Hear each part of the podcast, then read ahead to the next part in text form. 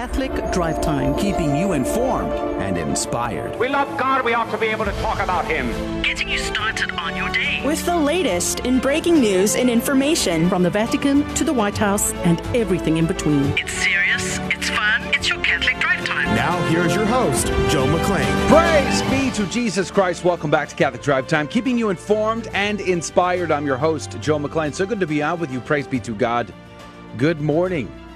And it is Shrove Tuesday. So happy Shrove Tuesday, or otherwise known as Fat Tuesday. Uh, it's going to be a great day. Praise be to God. But tomorrow we kick off the holy season of Lent. Are you ready? Are you prepared for your penitential season? Uh, we had a great conversation on Friday with a local Dominican priest about preparing. And uh, so don't forget, it has to be penitential, okay?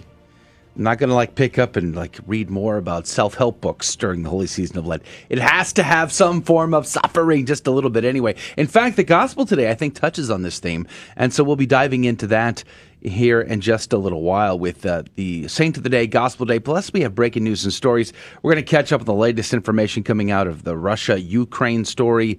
A 40 mile long convoy, convoy of Russian armored vehicles still headed towards Kiev.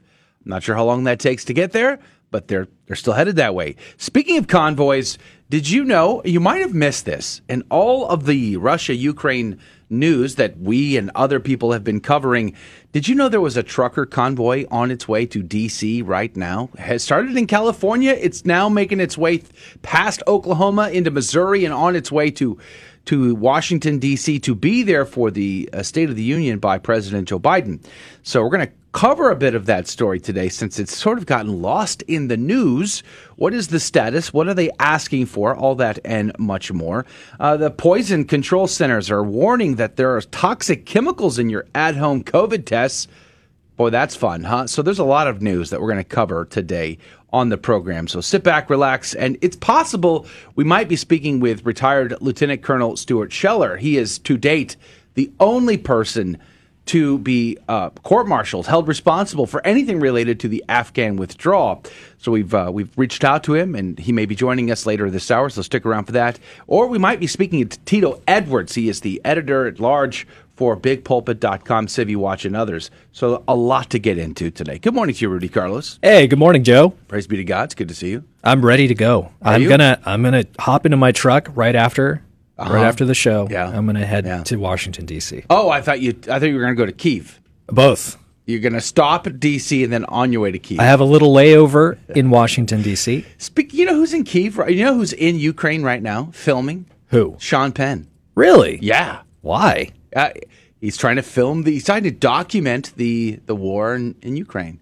He apparently showed up in perfect time for the invasion. He was there before the invasion, ready to go. Fascinating. I wonder if he picked up his uh, his Kalashnikov yet. I, I don't know. I don't know. Sean Penn, who knew? Speaking of actors, uh, Adrian Fonseca's here on the ones and twos. Good morning to you, Adrian. Howdy, howdy. Praise be to God. It's good to be a crisis actor. I mean, it's good to be here. Are you claiming Sean Penn is a crisis actor? No, it's Have you seen any of his films? Who? Sean Penn. I don't know who Sean Penn is. Sean Penn. No. He's oh, wow. Give me an example. How do you spell Sean? S H A W N. No, I think he spells it Scene? S E E A N. Yeah. No, that's scene. Scene Penn. We're talking about Scene Sean. Penn. Sean Penn. He he and Mel Gibson were in a movie uh, uh, I watched just like two weeks ago about the man who wrote the first Oxford Dictionary. And the guy, the crazy person who helped him do it, Sean Penn played the crazy guy, and he did a fantastic job. Excellent film. I think it's called The Professor and the Madman or something like that. Good film. Anyway, Samuel Johnson, Shem Johnson, the first guy who write, to write the English dictionary. the Oxford Dictionary. Oh, the Oxford Dictionary. Yeah, Interesting. First dictionary, first like all inclusive dictionary ever in the history of mankind. That was Samuel Johnson. I don't think so.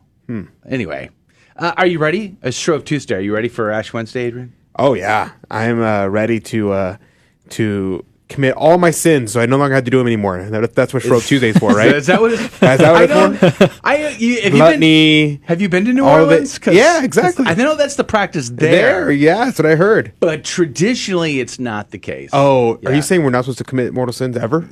pretty much. Oh.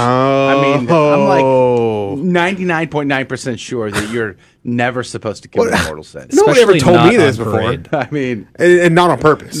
Not on, not in a parade. Uh, not in a parade. Okay, okay. Oh, noted, noted. Right. poor New Orleans. Have you? I, I've been to New Orleans once, and it was for Mardi Gras. And Yikes. Horrid. I don't recommend it.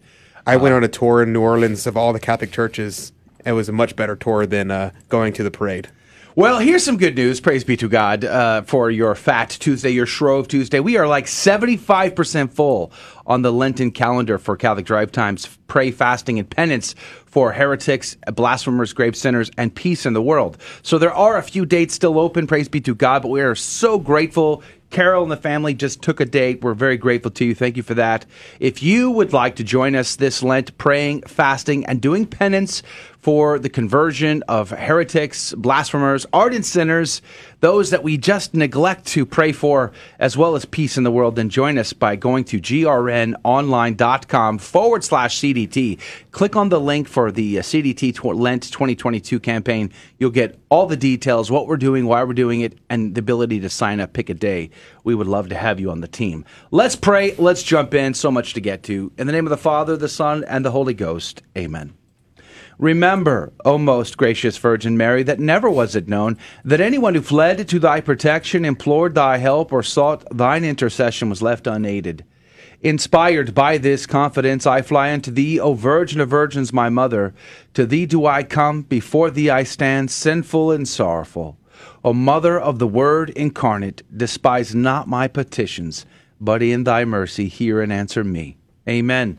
In the name of the Father, Son, and the Holy Ghost. And now your breaking news with Rudy Carlos. Good morning. Thanks for tuning in to Catholic Drive Time. Today is Tuesday, March 1st, and these are your headlines. Reuters reports Ukrainian president signs formal request to join the European Union.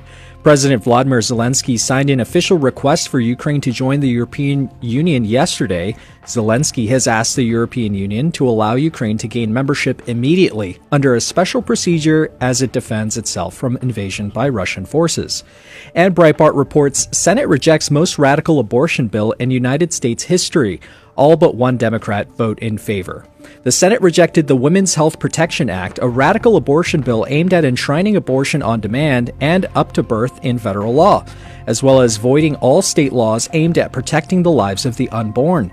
The measure, which needed 60 votes to bypass the filibuster, failed 46 to 48, with all but one Democrat, Senator Joe Manchin, voting in favor. And the Blaze reports Governor Ron DeSantis rejects Biden's request for National Guard troops to protect State of the Union speech against trucker protest. Florida Governor Ron DeSantis said he had rejected a request from President Biden to send National Guard troops to Washington, D.C. for his State of the Union address. Biden is scheduled to give his first State of the Union speech in Congress later tonight, but there is apprehension about several trucker protests headed to the nation's capital to disrupt the event. And the Daily Wire reports Ukrainian soldiers who told Russian warship to expletive deleted reportedly still alive. A team of 13 Ukrainian border guards who were presumed dead after allegedly refusing to surrender are reportedly still alive and being held captive, according to Ukraine's Navy. The false story circulated across social media saying that the Ukrainian soldiers of Snake Island refused to stand down and were killed by the Russian Navy. Snake Island sits about 30 miles from the south, uh, southern, southern tip of the Ukrainian coast in the Black Sea. It's about 185 miles west of Crimea. And those were your headline news this morning. God love you. The saint of the day is Saint David. According to tradition, Saint David was the son of King Son Sant of South of South Wales and Saint Non. He was ordained a priest and later studied under Saint Paulinus. And later he was involved in missionary work and founded a number of monasteries. The monastery he founded at Menevia in southwestern Wales was noted for extreme asceticism. I too like extreme asceticism. Like sometimes I only have one Dr. Pepper a day. David and his monk drank neither wine nor beer, only water, while putting in a full day of heavy manual labor and intense study. Around the year 550, David attended a synod at Brevi in Cardiganshire, and his contributions at the synod are said to have been the major cause for his election as primate of the Cambrian Church. He was reportedly consecrated archbishop by the Patriarch of Jerusalem while on a visit to the Holy Land. He also is said to have invoked a council that ended the last vestiges of Pelagianism.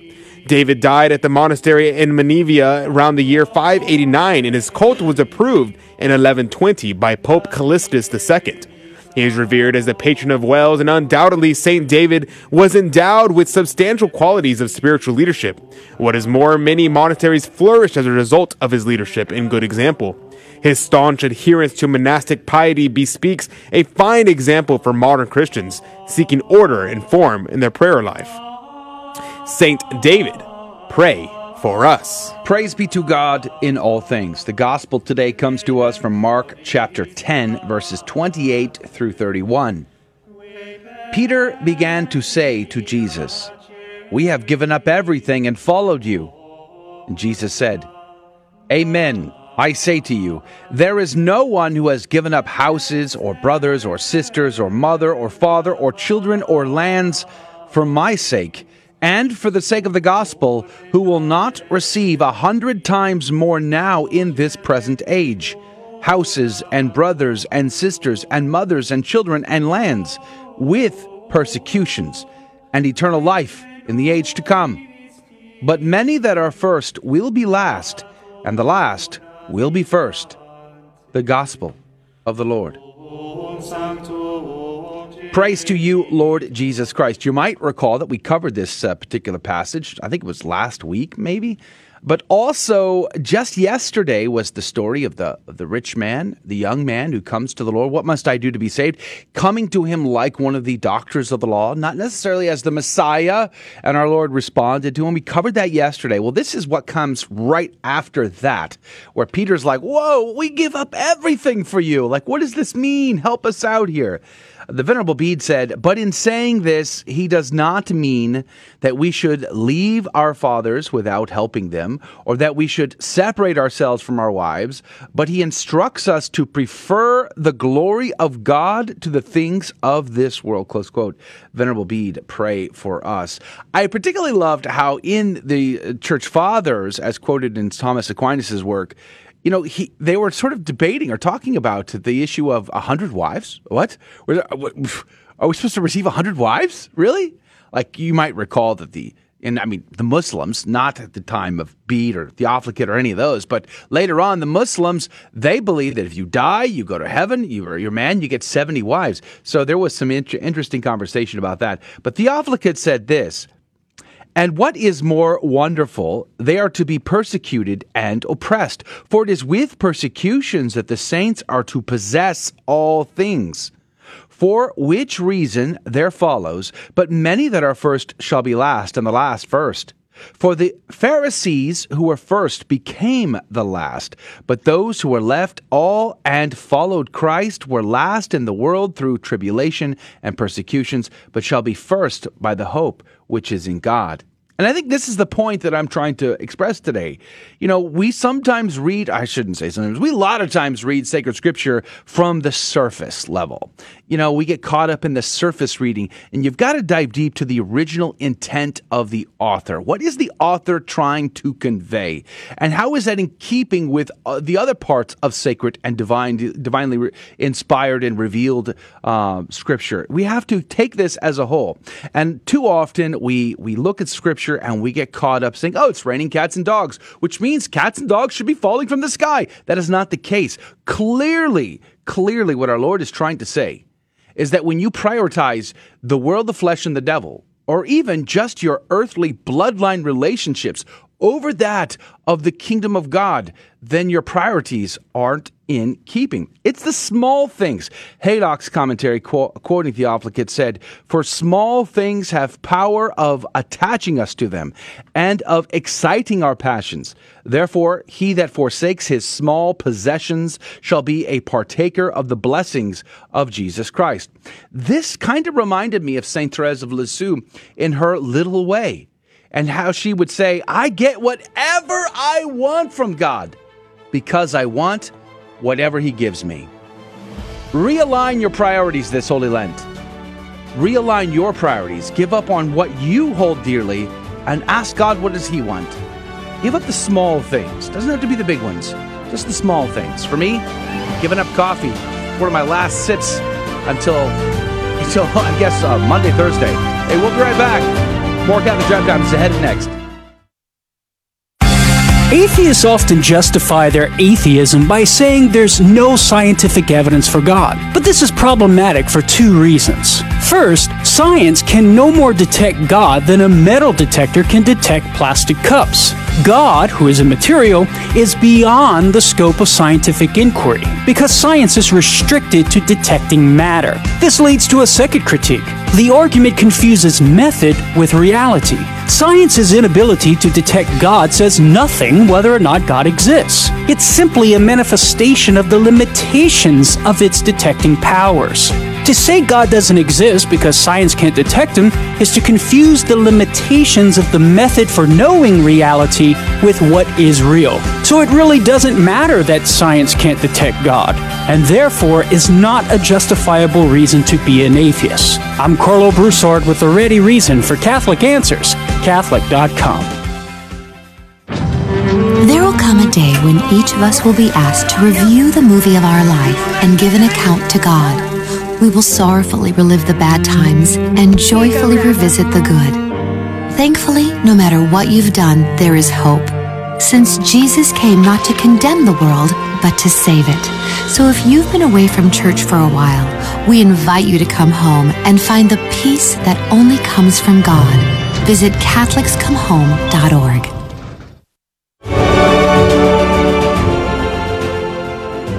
Praise be to Jesus Christ. Welcome back to Catholic Drive Time, keeping you informed and inspired. I'm your host, Joe McClain. So good to be on with you. Praise be to God. Coming up at 35 past the hour, there's a good chance we're going to be talking to Tito Edwards. He is the editor at large for BigPulpit.com and Civi Watch. We're going to catch up on the latest uh, information in the blogosphere, the Catholic blogosphere, and beyond, especially as it pertains to the Russia Ukraine story. There was a, a story out this morning that I saw the uh, the Greek Catholic uh, patriarch or bishop is basically making claims that the, the Russians were putting women and children on their tanks to use as human shields. So we may cover that story and more coming up at 35 past the hour. But I want to cover a story that has been lost in the headlines due to the Ukraine situation, which we pray for an end to the conflict there and a restoration of their sovereignty. But uh, here's the story out of the Epoch Times. The headline goes U.S. trucker convoy swells as it moves across country to D.C. I wonder, I'm just curious, did had you heard of the American trucker convoy? It's getting so little coverage in the news, being swallowed up by international story that uh, I wonder how many people have ever even heard about it or and or know what the status is. So I thought we'd cover a little bit this for you today. The largest truck convoy in the United States has grown in size since departing California and is attracting thousands of supporters as it makes its way toward the East Coast. The quote People's Convoy convoy close quote started with around 150 vehicles and has grown to more than 250 as it made its way through Texas and Oklahoma over the weekend. More vehicles have joined for stretches of time. That, along with the length of the convoy, makes it difficult to pinpoint exactly how many participants it has. Quote, it varies. Let's just say there are like 50 truckers that know the convoy is coming through and might be uh, might have been going through this this area. They'll stop at an exit and they'll wait for the convoy to come by and then they'll join in. They might join in for 200 or 100 miles and then they keep going wherever they were going because they were headed that same direction. Uh, Maureen Steele, one of the convoy's organizers, organizers, told the Epoch Times, going on to say, and then there are cars that join. And some of them go for 30 miles, some go for 100 or 200, then they drop off.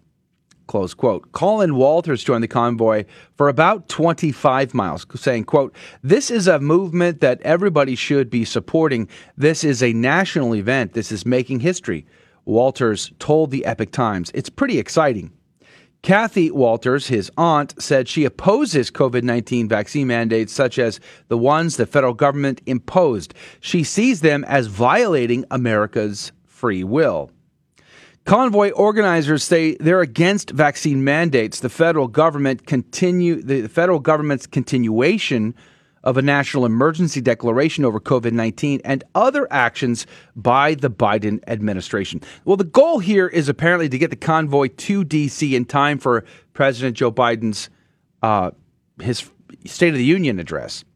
And it's interesting to me because w- several things. One, look, you remember like last week we were talking about Canada, Emergency Powers Act, the trucker convoy that got smashed. The video, I was watching a video last night that someone put out, and the, the headline was, This is not in Ukraine, this is in Canada.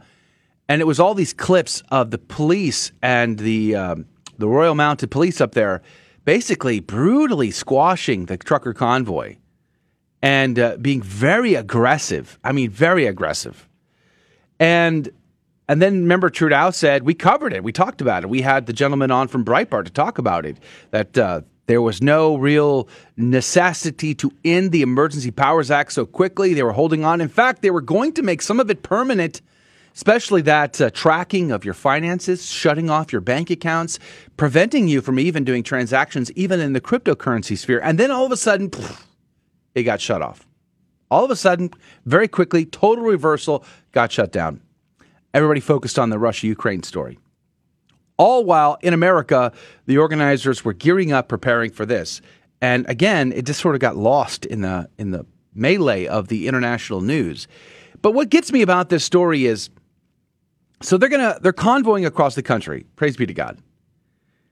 And yet America seems to me now maybe I'm living in a bubble.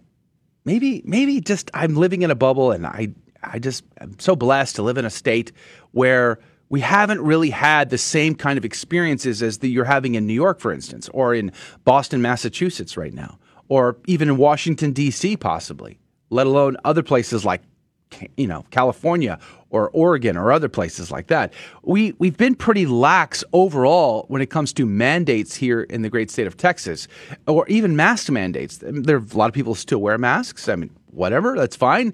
But as far as forcing people to do it, it's really not been like it has been elsewhere.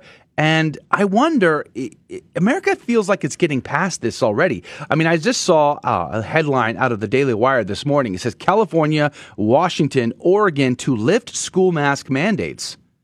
So it looks like even some of your most notoriously center left states who have wholeheartedly embraced this kind of uh, action during the pandemic are even they are, are easing off. So I wonder if there's still a great need, or are we? Are we at risk of going backwards? I mean, I think the CDC has even uh, issued new guidelines to suggest that they should back off the mask mandates. So it seems very interesting to me, and I wonder if it's a little too late for a trucker rally, trucker convoy like the one in Canada to have the same kind of impact because that was a huge story. I mean, a really big story. It it was reverberating all over the world. And is it too late? I wonder. Rudy, you have any opinion on that? Um, you know, it's funny that some of these things were lifted as uh, news started breaking of the trucker convoy moving towards DC. I, I, wonder if that was in response to the trucker convoy. Maybe they, they saw they saw what was going on in Canada, and they thought, oh, this is definitely going to take off here in the United States. But as you mentioned, you know, it's not getting a lot of coverage. Um, I was talking to my wife yesterday that uh, she mentioned that the, the convoy moved through Texas last night. I had no idea that they were here. Otherwise, I would have talked about it a little bit more. But um, yeah, we'll see. it's it's also interesting to see the walls come back up in in the in the yes. capital uh, in response to this. DeSantis is saying he's not sending troops this time right to participate in that. Well, I don't think it's necessary. I don't think so. It wasn't yeah. necessary the first time. Right. You remember how long they had the, the fence up around the mall? Yeah, it's odd. For like months and months. It was odd. And then seeing our troops sleep on the on the you know parking garage floor. I mean, it was it was really ridiculous. I think it was posturing, to be honest with you. Yeah, you know? for sure. I think one thing, the one problem with this trucker rally is the fact that there's not a clear vision of what they want to do, and the second problem is rumor is that Biden plans on lifting the mandate anyways at the State of the Union right. address. And so if that happens, it's just going to look just like, what are we doing? Well, like it's just going to be, uh, yeah. everything's going to fall flat. Mm-hmm. And then I feel bad for the people who went through the effort of organizing the rally, organizing the convoy. You know, right. it's like, uh, unfortunate timing almost. But I will say this though, as one of our listeners, Lisa, in our on our live video stream is reminding us, many people have lost their jobs to these mandates. It's true. Many people have been. I mean, we covered this story on the Hershey's case as an example. Let alone companies like United Airlines, you know, going above and beyond what the government had asked them to do in order to ensure that the, all of their employees were going to comply. But in the Hershey's story, uh, they quoted Pope Francis. They they they lambasted their employees for taking religious exemptions when the the Pope has said, you know, it's okay to get this stuff done. So we covered that story, and it is a tragedy to see that so many people were impacted and affected by these things, and now we're just gonna we're just gonna move on, I guess. And we know now that there are ethical vaccines. I mean, if you were to take a vaccine, I don't think anyone should have to take a vaccine or be forced to or be strong armed, you know, coerced into taking it to keep their job. But there are eth- there is an ethical vaccine that we can't even get here in the United States. And I'll repeat, I've said this a bunch of times on this show. Okay, for those bishops, to include His Holiness Pope Francis, who have said, you know, you should get vaccinated. I mean, Cardinal Parolin, the, the many in the Curia have said this. Many U.S. bishops have said you've you got to get the vaccination. Okay, where is the outcry from you, dear bishops, to to ask the FDA to approve one of these vaccines that has not been tainted with aborted fetal cells? There are a couple out there but they're not getting through the FDA because there's not enough money involved for those people with a hand in the pocket. So where is the outcry from the USCCB? Where is the outcry from the uh, from the Curia in Rome to to demand that the FDA make this available to Catholics who have conscientious objections to uh, participating in a drug, a medical treatment that has been tainted with aborted fetal cells? I mean, hello, uh, you have an option and you're not putting pressure on the FDA to approve this? Why? I wonder. I wonder why. It doesn't make any sense to me. But, uh, you know, I don't know. The convoy is going to make its way. I know the DC is not wanting them there. What will happen? Will they receive a strong arm of, of resistance from local police authorities, National Guard, or whatever? I don't know. We'll have to see. Uh, but uh, I guess we'll update you on that. But it just, I found it curious that I've, I've seen almost no coverage exactly of this story. and then uh, I'm like, what, what, what's going on there? So it looks like though it's not like a massive, massive rally like our convoy, not like the one Yeah. that was in Canada. It doesn't. Yeah, it doesn't seem to have the numbers that we saw in Canada. Um, and I, I wonder why. I was thinking about this today. Is it maybe because Americans don't want to take the time off of work? like Americans are notorious for not taking vacation time. so like, where are these people? You know, obviously there's there's people here who who don't agree with this, and Right. uh, you know we stand with you guys. But you know, get out there. Yeah, it's in Oklahoma. There was a lot of people on the overpasses and gathering in crowds, cheering the convoy on as it passed by. And I imagine that's going to be the case, you know, probably all the way to Maryland and Virginia. Mm-hmm. And then uh, we'll see what happens after that. But I, even in D.C., they're backing off of mask mandates. Yeah. So, I mean, congratulations, you. I will mention this too. You know, one of the stories that, that came out, I mm-hmm. believe it was a week ago or two weeks ago, uh, said that the organizers of the convoy were being careful not to disclose information of where they were meeting Because of Antifa. because of Antifa or, or some sort of resistance to their their gathering. So maybe that kind of hurt them in the end. I'm not sure. We'll see. You know, the other thing that gets me about the, the Canada story is the ability to governments to shut you off financially, to give Mhm. you no ability to uh, to buy and to sell.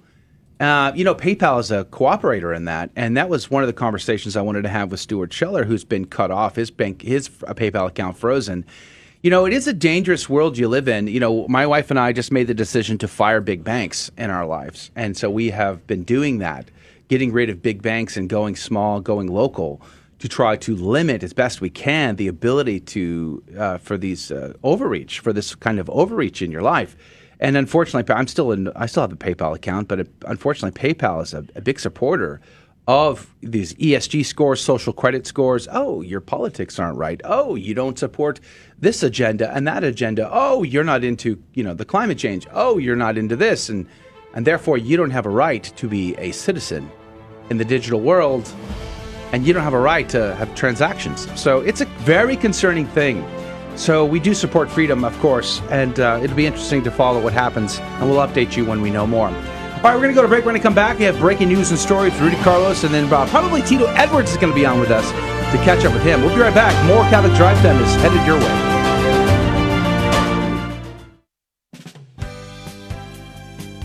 Looking for a Catholic university where the greatest works of Western and Catholic tradition are the foundation for learning, all in an environment that is faithful to the magisterium? Recommended by the Cardinal Newman Society, the University of Dallas offers an exceptional liberal arts education, preserving the wisdom of the past while preparing students for the world changing futures. Academically excellent, always faithful. Apply today at udallas.edu. This is Dale Ahlquist with a Chesterton Minute. Have you ever heard someone say, the Catholic Church is just out of touch? It's going to have to change if it ever hopes to be relevant in today's world. But G.K. Chesterton says, we do not need a church that will move with the world. We need a church that will move the world. It's not that the church has to change, it's that the world has to change, and it's up to us as the church to change the world. That is the call to conversion. We don't convert the world by giving in to it. Chesterton says, The world is converted by the saint that contradicts it most. I guess that explains why, in an age that worships money, sex, and power, the most influential woman in the modern world was a tiny little nun taking care of the sick and dying in the streets of Calcutta. Want more than a minute? Visit chesterton.org. Welcome back to Catholic Drive Time, keeping you informed and inspired. And now, more headlines. LifeSite reports Canadian judge denies bail to a second Freedom Convoy organizer. Pat King is the latest Freedom Convoy organizer from Canada to be denied bail by a judge after Freedom Convoy organizer Tamara Lich was also denied bail last week. King, one of the more visible faces of the convoy movement, faces various charges including mischief and counseling to commit mischief for protesting against COVID 19 mandates. Breitbart reports Alaska, Alaska, Alaska Governor Dunleavy says our oil is cleaner than Russia's. We can supply ourselves and allies if we're allowed to by Biden. Alaska Governor Mike Dunleavy stated that Alaska is ready to do its part in helping the U.S. reduce its dependence on foreign energy if Biden's administration will allow it to do so, and argued that oil from Alaska is better for the environment than oil from Russia. He says, quote, we still import oil from Russia, which which makes no sense to us here in Alaska. You know, they worry about many of the the excuse me, the worry by many environmentalists is if you drill in Arctic Alaska, you're somehow going to spoil it. Do people really think if you drill in Arctic Russia that they are going to have tougher environmental regulations than we are? That's simply not true. And at the same time, we're going to supply ourselves and our friends with American oil if we're allowed to do that. That just makes for a better national security and again, a lower price at the pump, unquote. And the Blaze reports in case of nuclear attack, government advises face masks and social distancing in shelters. The Ready campaign, a government government program meant to prepare Americans for emergencies, advises Americans to maintain six feet of social distance and to wear face masks when sheltering indoors to avoid nuclear fallout. According to the campaign, you should find shelter in the nearest brick or concrete shelter following a nuclear explosion. After removing contaminated clothing and washing areas of unprotected skin, you should protect yourselves from COVID 19. And those were your headline news this morning. I love you. Praise be to God in all things. Thank you, Rudy, for keeping us up to date. Uh, don't forget, we are about, I don't know, 75% or so covered on the calendar for the holy season of Lent. So, what we're doing, the Catholic Drive Time team, is put together a uh, an effort during the holy season of Lent to pray, to fast, and to do penance for great heretics, blasphemers, ardent sinners, uh, for those that uh, you know, for peace in the world, but for those souls that get forgotten and we don't sacrifice for them. And Our Lady warned us in 1917 not to forget or to forego fasting prayers and penance, acts of reparation for those souls too, because too many go to hell.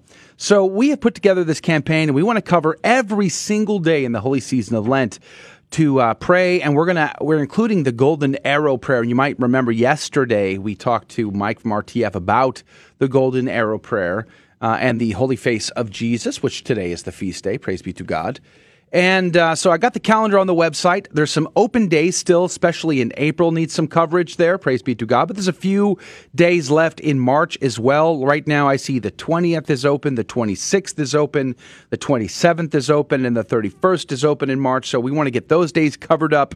And uh, so if you could help us by picking a day, you get to choose the penance we ask that you follow the church's guidelines on fasting and abstinence. And then, of course, pray the Golden Arrow prayer for our intentions.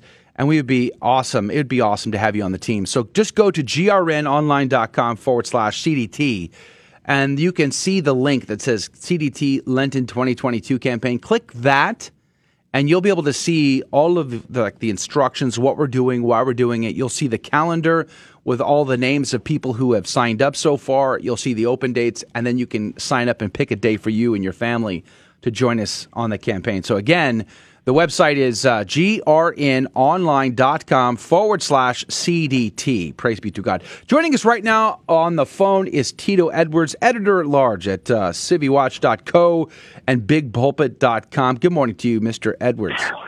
Good morning, Joe McClane. How are you all doing this morning? Praise be to God. We are alive, and that counts. How are you? Yes, terrific. I feel great. Uh, a bit somber, though, due to the conflict, the war that's raging right now in the Ukraine. Yeah, for sure. Oh, you know, I wanted to, I, real quick, I saw this story, uh, news.ugcc.ua. Apparently, the, uh, the Ukrainian or Catholic patriarch has uh, put out a statement asking for prayers, obviously, but he made a statement saying, I don't know if you've heard about this, Tito. It says, We have seen the atrocities and inhumanity of those who kill us. They put children and women on tanks and cover themselves with them like a human shield to bring death and destruction even deeper into the heart of Ukraine. Have you heard of that? No, no, that I have not come across. I, is is that coming from the official website of uh, the Eastern Rite Catholics? So the the website is news.ugcc.ua and uh, it was it was linked up over on Catholic Culture. It's where I found it. But information resource of Ukrainian Greek Catholic Church is sort of the website, and it's a pretty bold statement. And it's, uh, here's the point, and I, this is where I want to get you to comment on it, Tito Edwards. There's been a lot of dis disinformation. There's been a lot of not trustful information when it comes to this particular conflict. You've got Correct. pictures and video that's being circulated that is not recent, it's from times past, and you've got fake stories out there, uh, twisted stories. You just never really know what to believe and what to, what to trust. What say you, Tito Edwards? I I believe so. There, has been a lot of uh, you can say propaganda from both sides. Uh, the famous one is being the Snake Island uh, yes. report, where they apparently the, the soldier's still alive. So I understand the zealousness of getting information out, but uh, that that does not serve the purpose if you're trying to get the world on your side. Yeah, I understand. Hollywood's already producing a film on it. Uh, My it, it ought to be interesting. It, yeah, Sean Penn is uh, apparently Sean Penn is filming a, a, quick documentary, and the last thing we heard was he's running towards the border, the Polish border. Yes, that's the last we heard of him. So, and that's a true story. Yeah, I know. We talked about that at the beginning of the hour. Uh, there's a, a, gentleman from from England who has a YouTube channel, and I was been watching his vlogs. He went into Ukraine the day before the invasion he speaks uh, fluent Ukrainian, Polish, and Russian, so he was able to walk around. So he was interviewing people. Wow. He was interviewing all these people in in Kiev, and then he went to a, a village on the border with Russia, and he was interviewing all these people, these Ukrainians, and they're like, "Yeah, no big deal. It's not. Nothing's gonna happen. It's fine." And then uh, the very next day, the, the, the invasion happens. And then I watched him yesterday again. He's finally able to escape by train into Hungary. Uh, so it's a very interesting and confusing story. But you've been covering the latest on this at Civi Watch.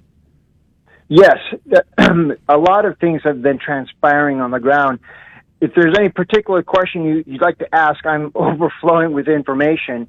Uh, but uh, basically, the resistance was unexpected by Putin, and the resolve of the Ukrainian people has has surprised themselves and the world. In a nutshell. Let me ask you uh, Civilization Watch is one of your websites. This one we're talking about. Civ, civwatch.co, civ, C I V, watch.co is the website. Um, tell me about the sources that you choose from. I, going back to what we said a minute ago, I find it hard to trust some things. I've been watching a variety of news outlets, reading varieties of articles, just trying to get a sense of what's right and what's wrong. How are you weaving that very difficult issue? As soon as I find out a, a bad link is is not is incorrect, I, I delete it. But as far as I just I go to the sources that I trust that I've been going over these past few years and then I, I try to cross reference it as I'm coming across other news stories to, to ensure it's it's correct.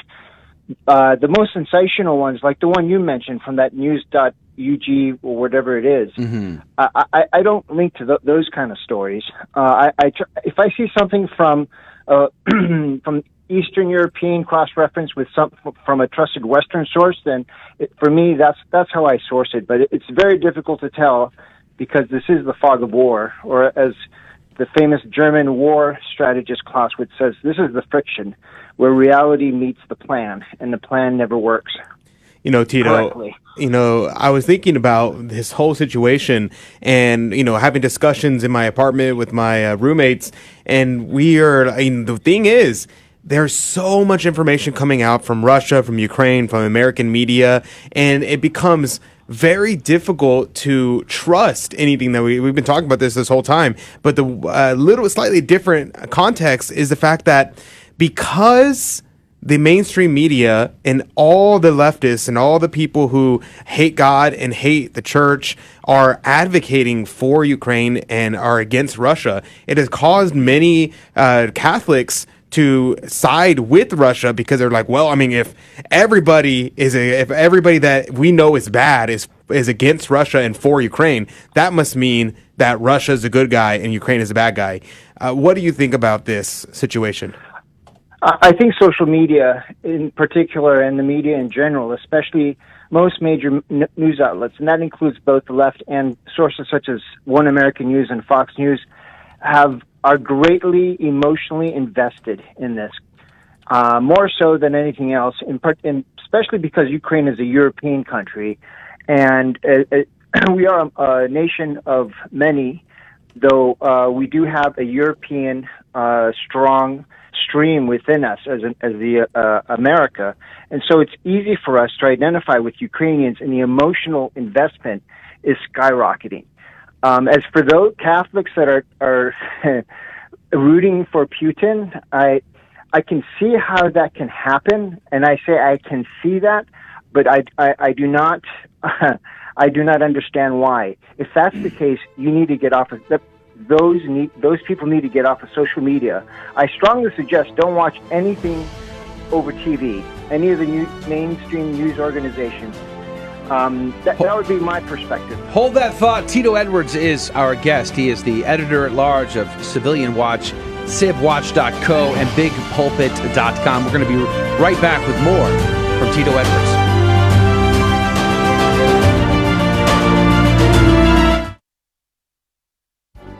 Howdy, this is Adrian Fonseca, producer of the Catholic Drive Time Show. Heard Monday through Friday, 6 a.m. Central and 7 a.m. Eastern right here on the Guadalupe Radio Network. And I'm proud to tell you that Real Estate for Life is an underwriter of Catholic Drive Time. Real Estate for Life connects homebuyers and sellers to real estate agents while supporting pro life organizations, offering their clients a faith based experience. They are online at realestateforlife.org. That's realestateforlife.org. God love you. This is a Messy Family Minute with Mike and Alicia Hernon. For some couples, praying together is very natural, but for others, prayer may feel awkward or forced. The truth is, there is real power in spouses praying together. So, how can couples pray together more? You can begin by blessing each other and your children in the morning, or engage in communal prayer together, like the rosary or the Mass. You can also ask your spouse, How can you pray for them? Intercede for them and their needs throughout your day as you are driving or cleaning. When parents need guidance in making decisions for the family, this is when the two of you should come before the Lord in faith and ask for help. And when you fall or make poor choices, you should also repent together and ask the Lord for his forgiveness and mercy. Growing in your prayer life is an essential way to develop and deepen your relationship, but also a way for you to support your spouse and love them more profoundly. A threefold cord is not easily broken. To hear more, visit us at messyfamilyminute.org. Jesus Christ. Welcome back to Catholic Drive Time, keeping you informed and inspired. I'm your host, Joe McClane. So good to be on with you. Praise be to God. Jesus Robles, friend of the show, just took March 31st. Praise be to God. Thank you very much for that, Jesus. Very grateful to you. Joining us in praying, fasting, and doing penance this Lent for ardent heretics, blasphemers, and peace in the world. Praise be to God. That leaves the 20th, the 26th, and the 27th still open in March, and then that will be completely covered. God is so very good. And joining us right now is Tito Edwards. He is the editor at large at Civilian Civilization Watch. Forgive me, Civilization Watch. That's Civ S I V civwatch.co and bigpulpit.com. Welcome back to the show, Tito Edwards. Thank uh, you, Joe. I, I, oh, go ahead. I was going to ask you about some of the stories that you've linked up. And just so you know, dear listener, uh, these websites that Tito runs, these are aggregator sites. Uh, so he pulls together articles from all over the internet and he brings them together as like a daily release. So every day he gets up and he puts these these uh, articles out, and you can read them. But they're from a variety of of different websites and backgrounds and outlets and he's just sort of bringing them into one place so that you can find it easy to peruse them.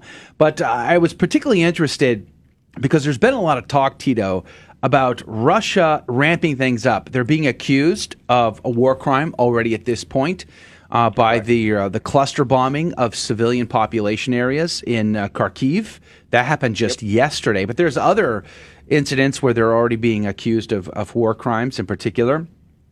And you have an article that's that really is talking about how it says Putin's war in Ukraine is about to turn nasty. Uh, what is what do you, what is going on? This is the Spectator article. What's going on in that article? What's going on in that article is basically Putin wanted a quick strike. Uh, day two would have been the end of the war when his uh, para- Russian paratroopers, uh, special forces equivalent to the Army Rangers or Navy SEALs, would have gone in captured the cabinet and the president and executed them and gave him the opportunity to put in his own soldiers. So when it gets na- what, what it, when the Spectator article is saying it's going to get nasty, Putin is frustrated. He just fired his top general, the chief of staff, and so what's going on is is that he's going to implement what made him famous, what made him rise to prominence in the Second Chechen War. He's going to level Kiev if that's what he's going to do. Do you think he'll use nuclear weapons? No.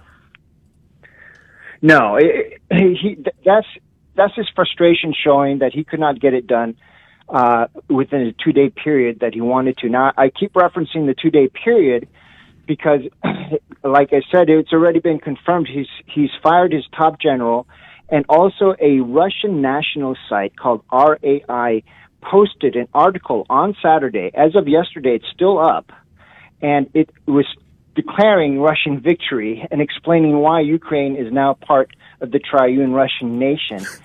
And and so apparently they forgot to, to delete the scheduled article. Uh, a Russian analyst went and translated it and explained everything. So wow. it is apparent, yeah, that Putin wow. was expecting to win. So it is just an incredible turn of events of Russian blunders and, and Ukrainian resistance that's going on. But sadly, uh, the next few days, uh, it's I believe, unless there's a change in the scenario and the, in the variables, that Putin is is sending in that 40 mile convoy of soldiers mm-hmm. and armored vehicles and tanks. They're going in for street battles and take take out Kiev, Oof. as Russia did when with Grozny. If anybody remembers back in the 90s, when Russia finally achieved victory in the capital of the Chechen Republic, there was not a living plant or tree standing, and no building standing uh, past one story. It was an apocalyptic vision. So Oof. I'm not, I'm not saying, I'm not trying to extravagate it, uh, make it a something flowery. It, this is going to happen. It's, it's it's terrible. The Russians can be really, really brutal, and they made so many mistakes that they're going. Uh, to It seems like they're going to retreat to their old tactics of just sending wave after wave after wave of soldiers and tanks to take take out Kiev. Wow. So, yeah, it, it's it's not pretty. I, I I wish I could say something better. You know, Tito, there's there seems to be a struggle between vested, powerful interests and how the rest of us view reality. And when we look at the headlines, we, we easily get, you know, as we mentioned just a few minutes ago, we get kind of emotionally invested into a particular story. I'm wondering uh, if you could speak on what Russia's endgame is. You know, some say that he wants to resurrect the USSR, others are saying he wants to return to a Russian empire. What do you see as his end goal in Ukraine? He, he wants to resurrect some sort of a Russian empire, not in name, uh, but uh, as representative of Russia's glory days. He, right now, he has Belarus. There are a little background. There are three types of, of Russian peoples. There are the Russians themselves, there are the Belarusians, and there are the Ukrainians. They're all from the same root, and they're, they've always been considered Russian, just a, a different de- de- demonym mm-hmm. uh, applied to them. So, after the collapse of the Soviet Union, Ukraine and Belarus gained their independence. Fortunately for Ukraine, they tried and attempted a democracy, and it has somewhat somehow worked. Unfortunately for Belarus, Lukashenko, still a Soviet governor at the time, now the leader, is still there. Imagine Brezhnev. He is a hmm. Brezhnev in, in Belarus, and he's gone all in with Putin despite the people's uh, revulsion of Putin in Belarus. So he has Belarus under his thumb, he wants Ukraine under his thumb, and he wants to protect Moscow from invasion.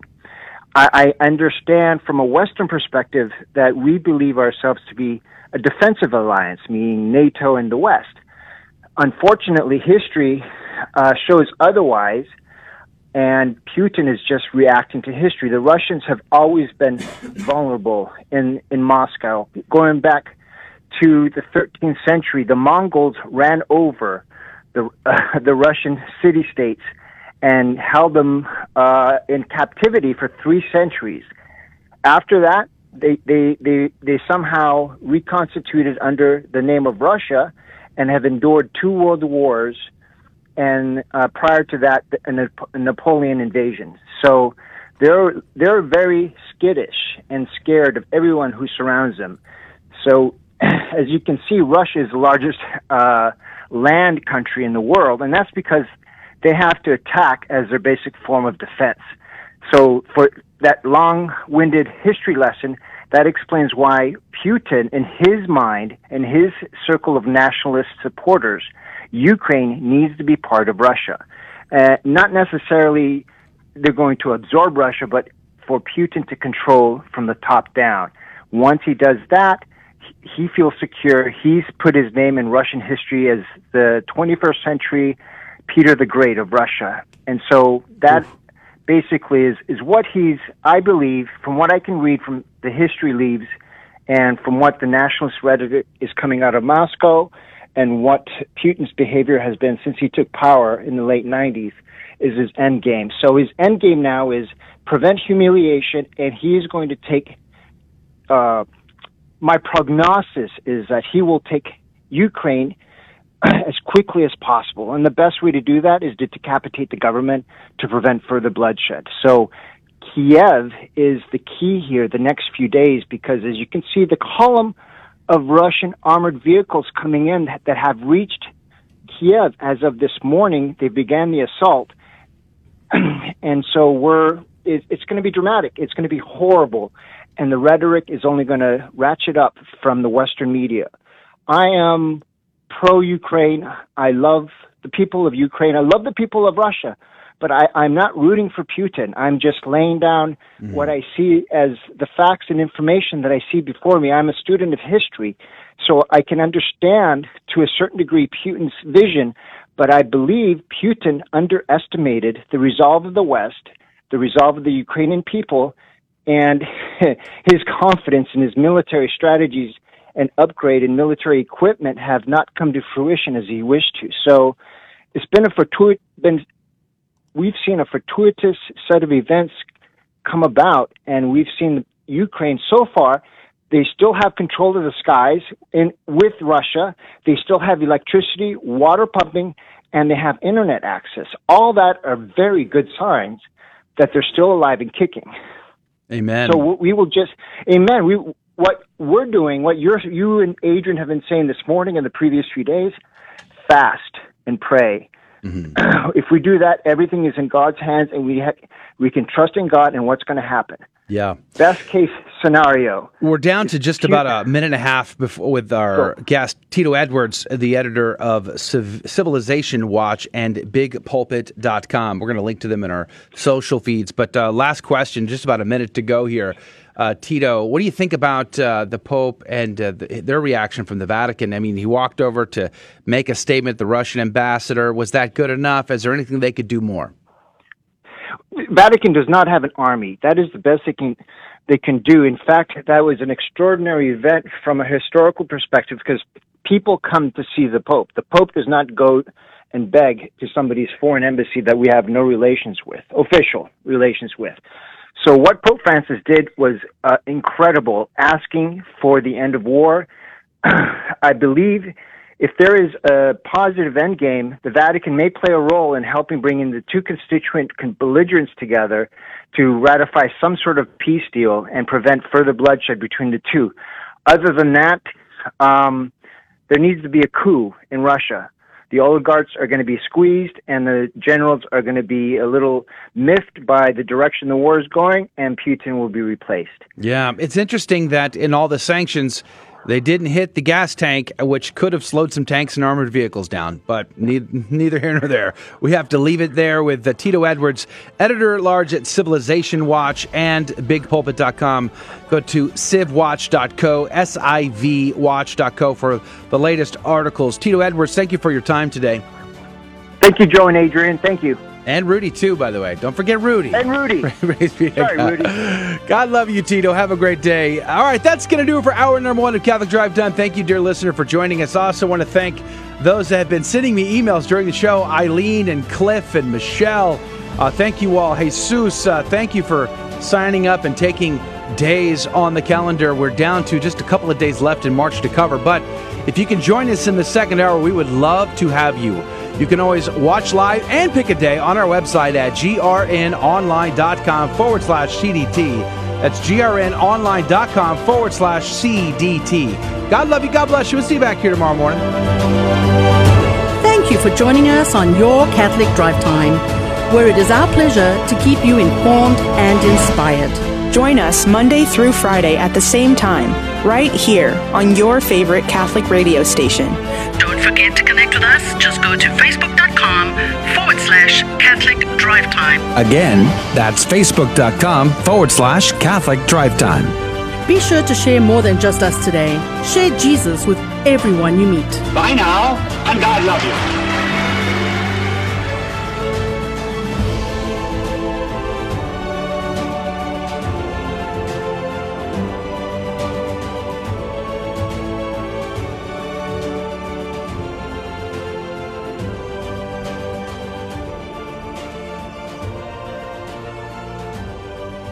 Your Odyssey begins at the University of Dallas, the premier Catholic liberal arts university in Texas. With campuses in Irving and Italy, UD's rigorous core curriculum sets it apart. An education rooted in the great works of Catholic and Western tradition. An education that ennobles and enables students in their pursuit of wisdom, truth, and virtue. Undergraduate, graduate, and certificate programs available. Start your college odyssey at the University of Dallas today. Go to udallas.edu to learn more.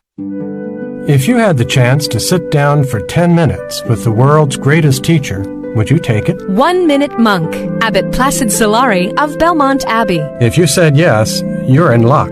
Go, take out your Bible, and you can spend 10 minutes or even more with the Spirit of the living God. Who is a better teacher or greater expert than the Holy Spirit? In his rule, St. Benedict sends us to the Bible every day, and it's free. 2 Timothy tells us all scripture is inspired by God and is useful for teaching, for refutation, for correction, and for training in righteousness. If we truly believe that the Bible is God's inspired word, what holds us back from turning to it each day? For your free copy of the Rule of St. Benedict, visit oneminutemonk.com. O N E minutemonk.com. If we truly believe that the Bible is God's inspired word, what holds us back from turning to it each day? Hey Donnie, who were the first two people God created? Adam and Eve. There you go. And what did we inherit from them? Original sin. As parents, we're the primary educators of our Catholic faith to our children, and if you don't know your Catholic faith as well as you should, that's okay. Just tune in daily to the Guadalupe Radio Network by logging online to grnonline.com. The Guadalupe Radio Network. Listen, learn, love, and pass it on.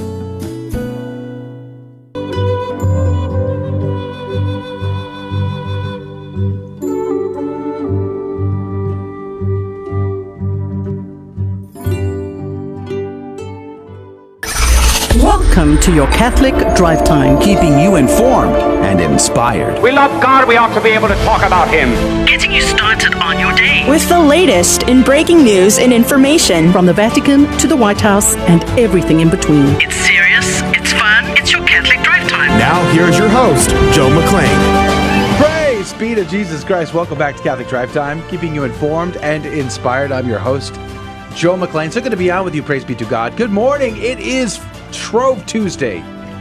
You are mere hours away from kicking off the holy season of Lent, praying, fasting, and doing penance, giving alms. So I hope you're ready for that. I am enjoying the last, last little bits of this beautiful drink we call coffee until until till Monday, Thursday, because Lent ends on Thursday, Holy Thursday, right? That wonderful bean water. That water. Is that what they call that? I don't. I never. Joe, I'm gonna mm. assert dominance. I'm gonna stare at you yeah. while I drink my coffee in the morning. in the eyes. Wait, I'm just gonna take a sip. Hold on. Uh, you didn't get the memo. If I'm giving up coffee, so Everybody is everyone else, else in the office. I mean, it, it, would not be proper for y'all to drink coffee while I'm suffering. I, I'm teasing. I don't teasing. know about that. Well, at any rate, uh, coffee is just but one of the sacrifices we'll be making during the holy season of Lent, which starts tomorrow on Ash Wednesday. So be ready for that. Praise be to God. Uh, you've got your plan down. You know what you're giving up, I guess. Yep, we're giving up sweets. Sweets. So you you love you were a big sweet eater already. Yes, and and I, I don't want to I don't want to make it seem like mm. I'm just doing it for self improvement to okay. lose weight or uh-huh. anything. Yeah. It's actually I have no control over over what I eat. So I I'm just like fiending for sugar all fiending the time. Sure. He, he like disappears and then comes back with a Snicker yeah, bar. I come back with and, uh, a bag of peanut M and M's. I love it. And look around. I'm like, I look to my left, I look to my right, and there's like a stack yeah. of candy next to him. And I'm like, yeah. what the empty Raptors? Uh, Raptors. It's Raptors. I would like a Raptor. A Ford F one fifty. I was Raptor? I was thinking the dinosaur, but okay. Yeah, I was thinking the dinosaur Midnight too. Blue Raptor would be nice.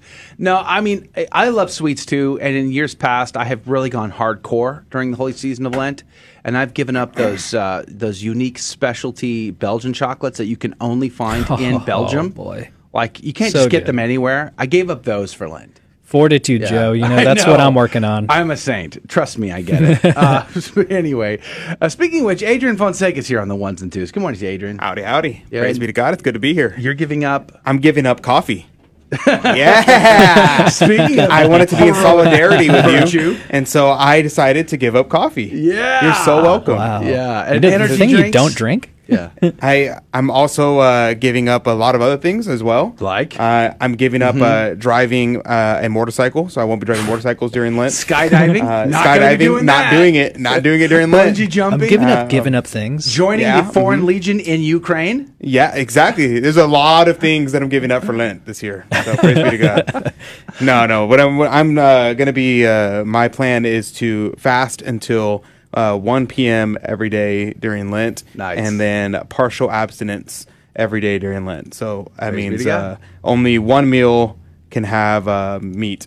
There you go. Nice. Only one. Well, God is good. Here's Except the Fridays. Here, speaking of good news, I've got several people uh, emailing me this morning to take Praise days God. on the calendar.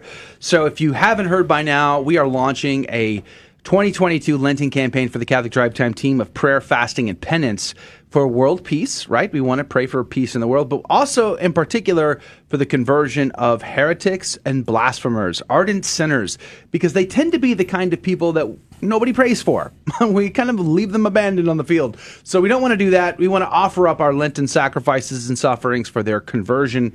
And uh, what an opportunity we have as the body of Christ to come together. We wanted to cover every single day of Lent to do that. And right now, there's only two days left in March the 26th and the 27th. One of them may be covered here in just a moment. We've had some people email me. And then in April, I have uh, several days. I have the 2nd, 3rd, 5th, 7th, 9th, 10th, 11th, and 12th, and then the 14th. So there's still several days in April that need covering. And if you would like to know more about what we're doing or why we're doing it or how you might be able to pick a day, you can go to our website. You can actually see the calendar there with the names of everybody who's joined us and find the empty ones. And the instructions are there. Just go to grnonline.com forward slash CDT. Click on the CDT 2022 Lent campaign link at the top of the page, and it'll take you down to where all that information is. So please do pick a date. Let's cover this calendar up. Praise be to God, and we're very grateful. Tomorrow, Cheryl, my family, and Mary Hoblive are all going to be praying, fasting, and doing penance for these intentions. We'd be grateful to have you on the team again. Go to grnonline.com forward slash CDT.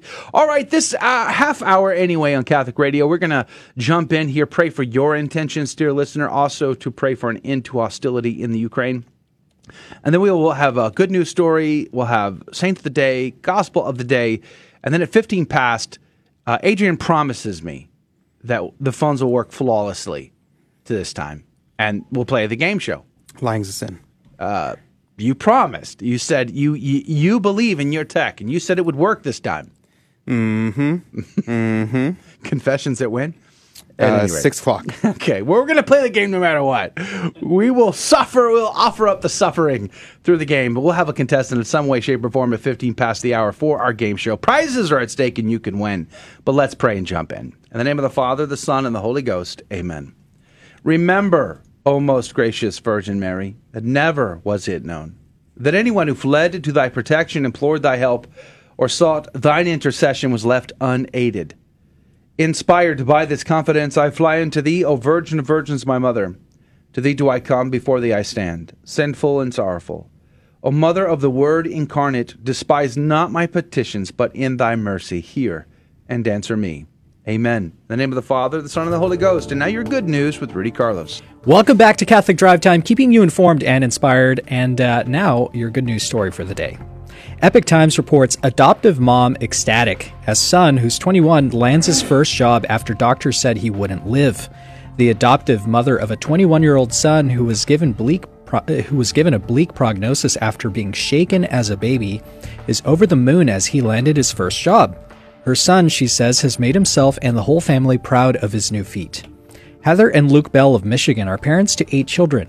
They started fostering after learning they couldn't have children of their own. Joshua was the first child they adopted through foster care. Joshua was shaken at two weeks old and he suffered brain damage, which caused some physical and cognitive issues, Heather explained to the Epoch Times. We saw the doctors regularly, and they were just unable to give us a specific answer concerning whether he would live to be an adult or what his prognosis would be. However, Joshua's parents didn't want to give up on him.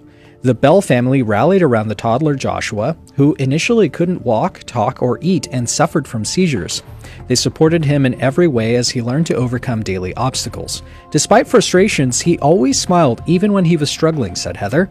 At 21, Joshua is doing everything doctors believed he never would, including working. Jan- in January, he interviewed for his very first job at his local grocery store and he aced it.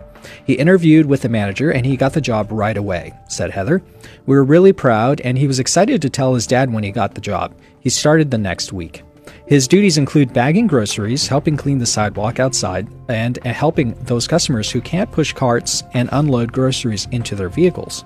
Joshua really likes his job, said Heather, because he's in charge of clocking himself in, making his own lunch, and making sure he gets to work on time by checking his schedule. I just want everybody to know how proud I am of Josh, said Heather.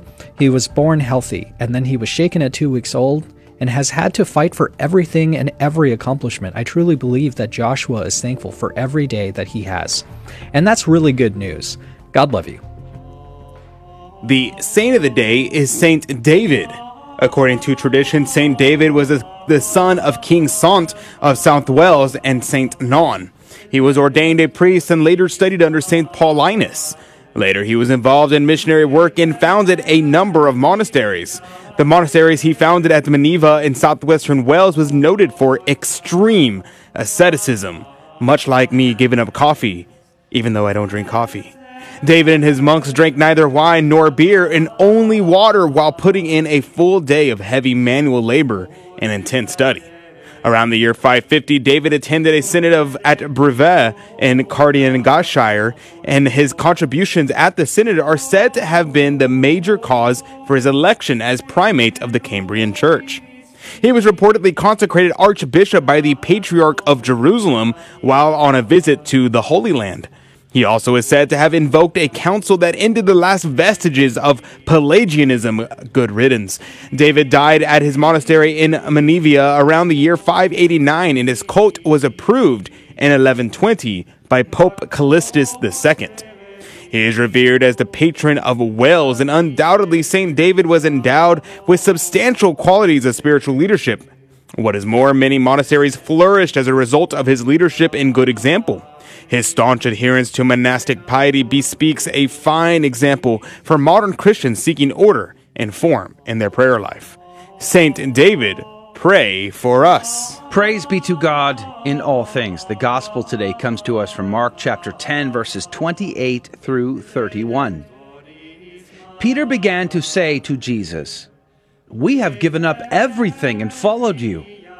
Jesus said, Amen, I say to you there is no one who has given up house or brothers or sisters or mother or father or children or lands for my sake and for the sake of the gospel who will not receive a hundred times more now in this present age houses and brothers and sisters and mothers and children and lands with persecutions and eternal life in the age to come.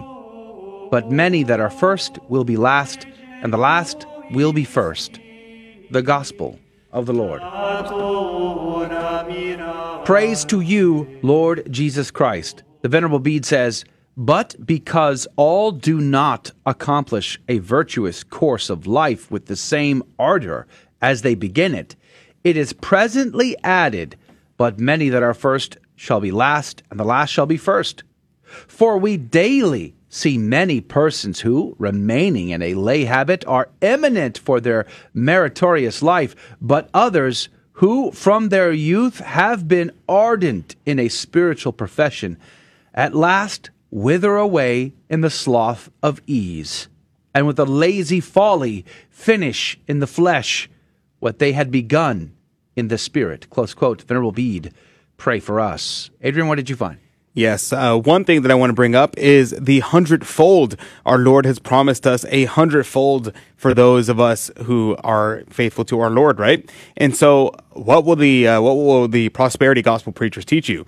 Well, they'll tell you, well, if you love God and you're donating and you plant your seed, then God will give you a hundredfold. You'll become rich and famous, and ever all your dreams will come true.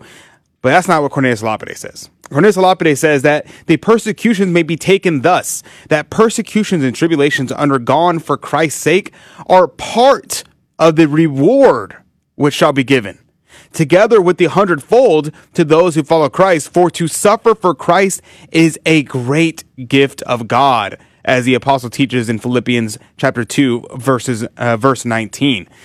Whoa. Think about that for a second.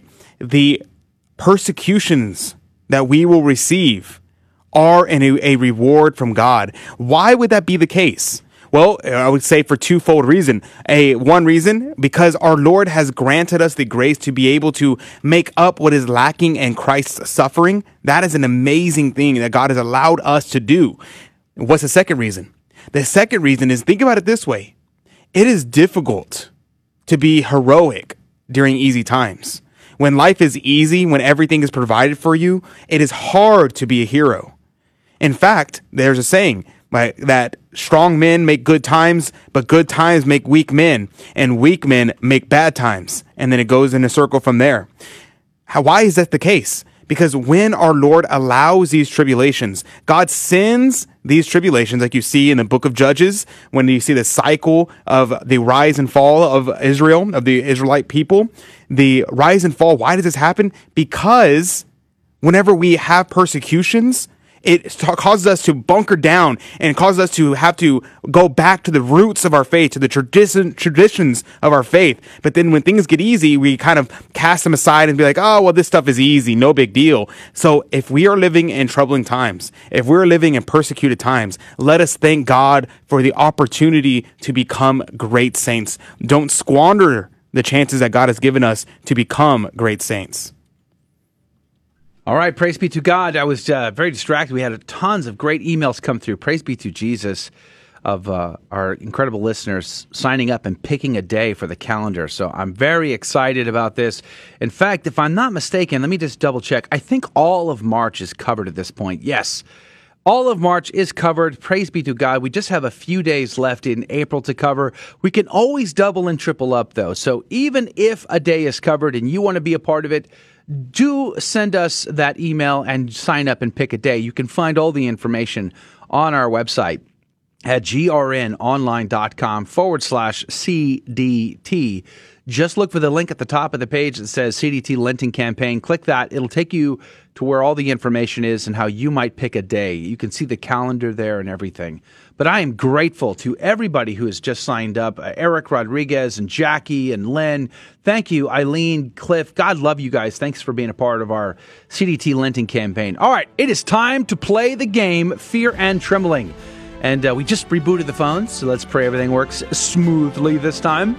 That phone number, if you've never played before, is 877 757 9424. 877 757 9424. That's 877 757 9424. We'll be right back. Are there any basic rules for doing apologetics? 1 Peter 3:15 says, "Always be prepared to make a defense. Always be prepared," scripture tells us. How can we always be prepared to make a defense of our faith?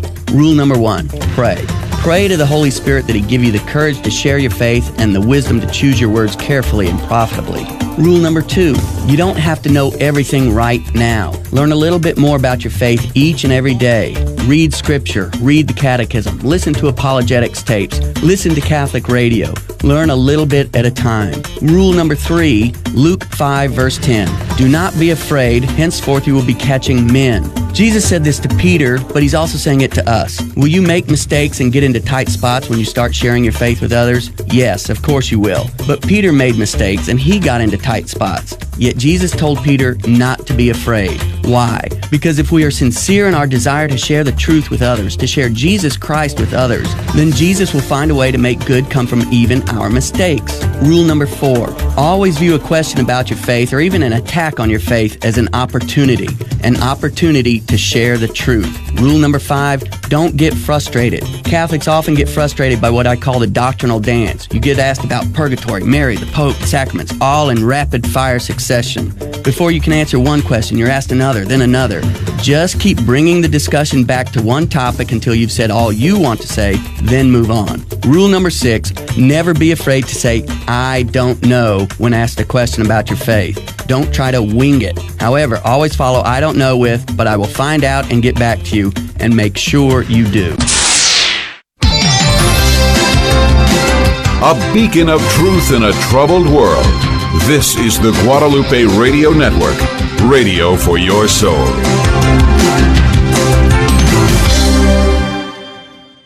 Welcome to another round of Fear ah! and Trembling, the Catholic trivia game show that helps you work out your salvation by the seat of your pants. It's a 50 50 chance, and prizes are involved. Avoid the weeping and gnashing of teeth. Call now to take your shot 877 757 9424. And now, your host, Joe McClane. Praise be to Jesus Christ. Welcome back to Catholic Drive Time and Fear and Trembling, the Catholic Trivia Game Show where we have a secret and hidden agenda. So please do me a favor and don't tell anybody my secrets or my agendas. If you'll keep this just between us, then I can share them with you. Number one, we like to teach the faith, and we look for teachable moments in the questions, and you might learn something you did not know before about your Catholic faith. Praise be to God. And then, of course, we like to have a laugh, we like to have a good time, and our callers are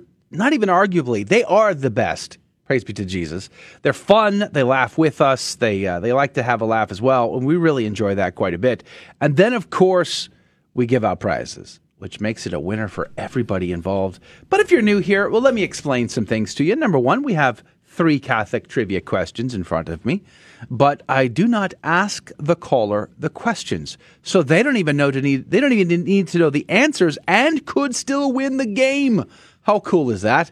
And that's because instead of asking them, I will ask Rudy and I will ask Adrian, one of which will be correct and the other will be incorrect. And the caller will have 15 seconds on the clock to make a decision. Whom do they trust more, Rudy or Adrian? And then every correct answer goes into the coffee cup of divine providence to win this week's prize. Rudy, what can they win? Praise God. Our game show sponsor this week is Simplicity and Productivity Co. They are generously sponsoring our show with a beautiful and effective planner. And Joe, did you know that writing things down is a scientifically proven way to offload your brain and gain peace and focus while keeping track and holding yourself accountable? I thought coffee did that. no? well, so you're saying I should keep coffee in Lent and then just write stuff down? Yes. And also get yourself a life of purpose planner, which is designed for more than just keeping a schedule. It facilitates a way of life. Best of all, the creator is a fellow Catholic, good friend of mine, Monica. Thank you very much.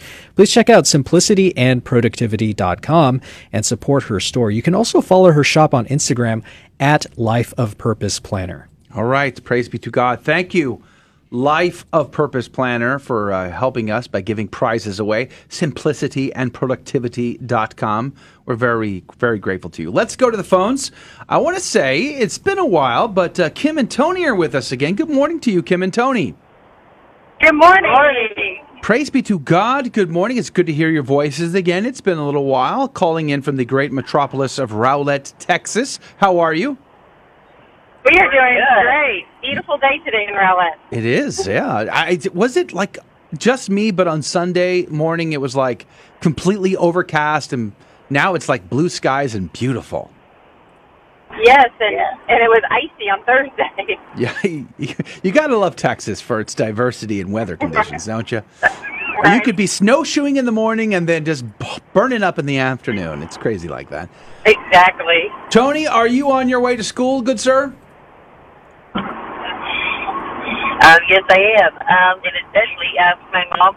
Um, she just turned um, 56. Whoa! happy birthday, mom! Don't worry, I didn't hear. I didn't hear the age. All I heard was birthday. We will not. oh, great. Okay. well, Kim, happy birthday! Are you doing anything fun for your birthday today?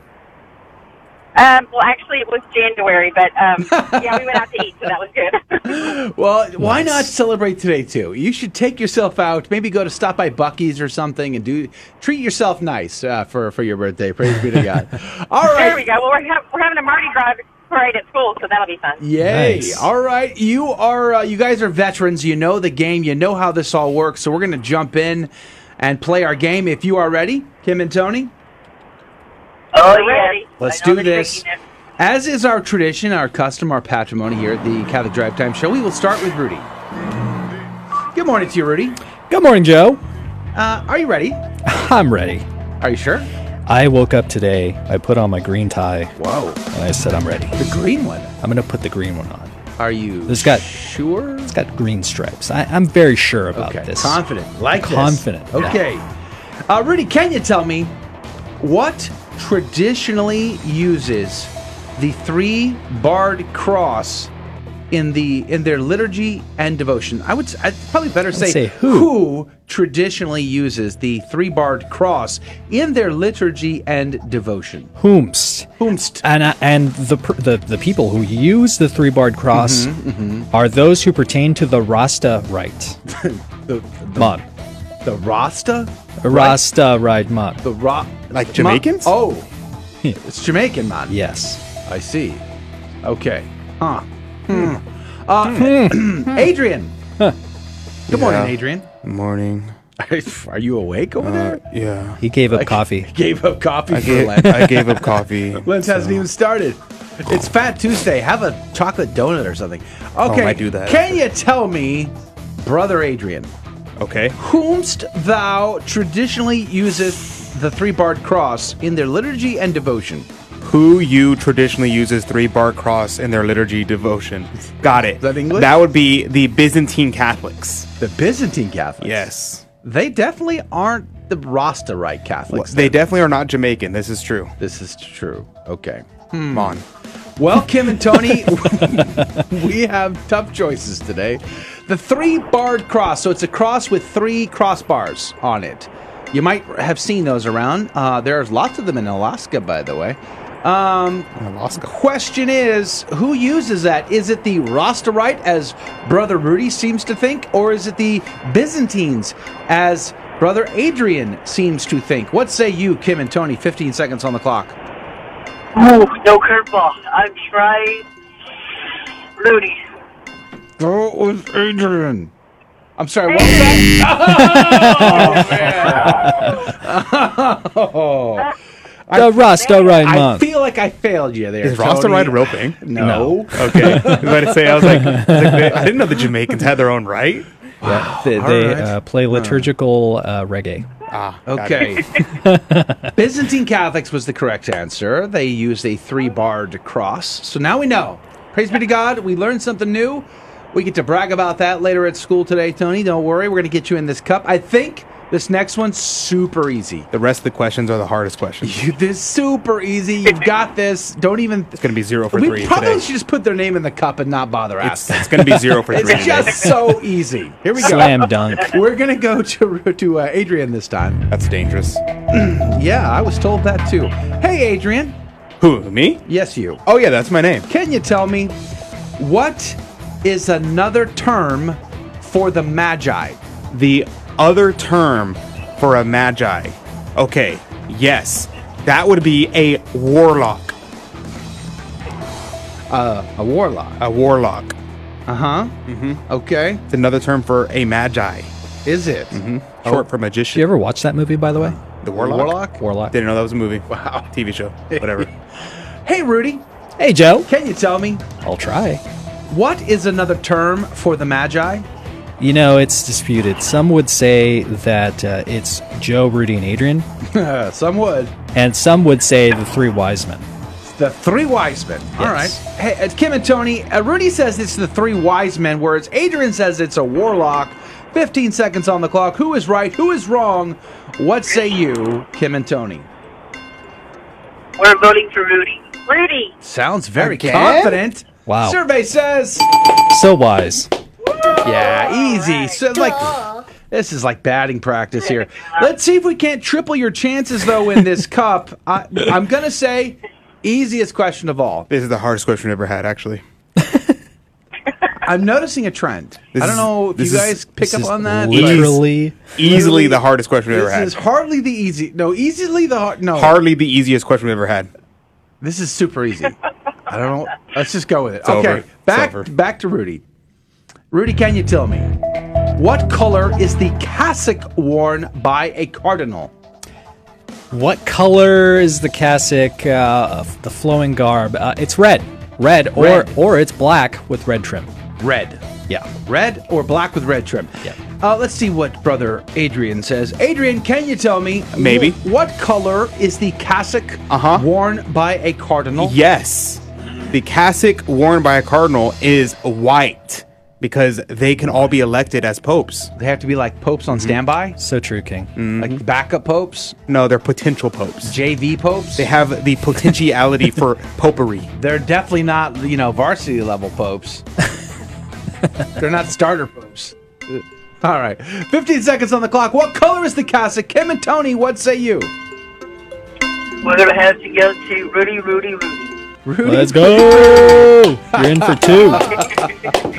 Congratulations, Kim and Tony. Well played. Don't let that Byz- Byzantine thing throw you today, okay? Uh, they have the Okay, three barred okay. cross. You get to brag about that now. Congratulations. And uh, thanks for playing our game again. It's always good to hear from you guys. Enjoy your Lent if we don't talk to you sooner. But we're going to put you on hold. And it may be God's holy will that you win on Friday. So we'll, we'll have to be uh, in touch then. Praise be to God. That is going to do it for the radio side of our show. Thank you all for signing up and taking days on our sacrifice calendar. We're so grateful. There's a few left. Go to grnonline.com forward slash CDT to pick your day. God love you. Thank Thank you for joining us on your Catholic Drive Time, where it is our pleasure to keep you informed and inspired. Join us Monday through Friday at the same time, right here on your favorite Catholic radio station. Don't forget to connect with us. Just go to facebook.com forward slash Catholic Drive Time. Again, that's facebook.com forward slash Catholic Drive Time. Be sure to share more than just us today. Share Jesus with everyone you meet. Bye now, and God love you.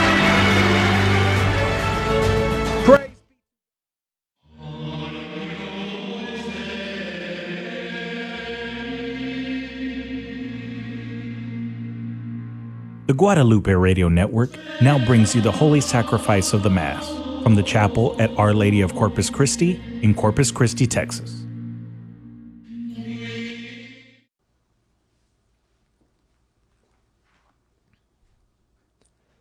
Welcome to the Holy Mass at Our Lady of Corpus Christi Chapel. Today we celebrate Tuesday of the eighth week in Ordinary Time. The intention for today's Mass is for all of our online viewers and for those joining us through Guadalupe Radio. Praise my soul, the King of heaven. To his feet thy tribute bring. Ransomed, healed, restored, forgiven. Evermore his praises sing. Alleluia, Alleluia. Praise the everlasting King. In the name of the Father, and the Son, and the Holy Spirit. Amen. The grace of our Lord Jesus Christ, the love of God, and the communion of the Holy Spirit be with you all. And with your spirit. Let us acknowledge our sins and so prepare ourselves to celebrate the sacred mysteries. I confess to Almighty, Almighty God, God, and to and you, my brothers and sisters, that, that I have greatly sinned in my thoughts and in my words, in what I have done and what I have failed to do, through my fault, through my fault, through my most grievous fault. Therefore I ask the Blessed Mary, ever Virgin, all the angels and saints, and to you, my brothers and sisters, to pray for me to the Lord our God. May Almighty God have mercy on us, forgive us our sins, and bring us to everlasting life. Amen. Kyrie eleison. Kyrie eleison. Christe eleison. Christe eleison. Kyrie eleison. Kyrie eleison. Let us pray. Grant us, O Lord, we pray, that we that the course of our world may be directed by your peaceful rule, and that your church may rejoice untroubled in her devotion. Through our Lord Jesus Christ, your Son, who lives and reigns with you in the unity of the Holy Spirit, God for ever and ever. Amen.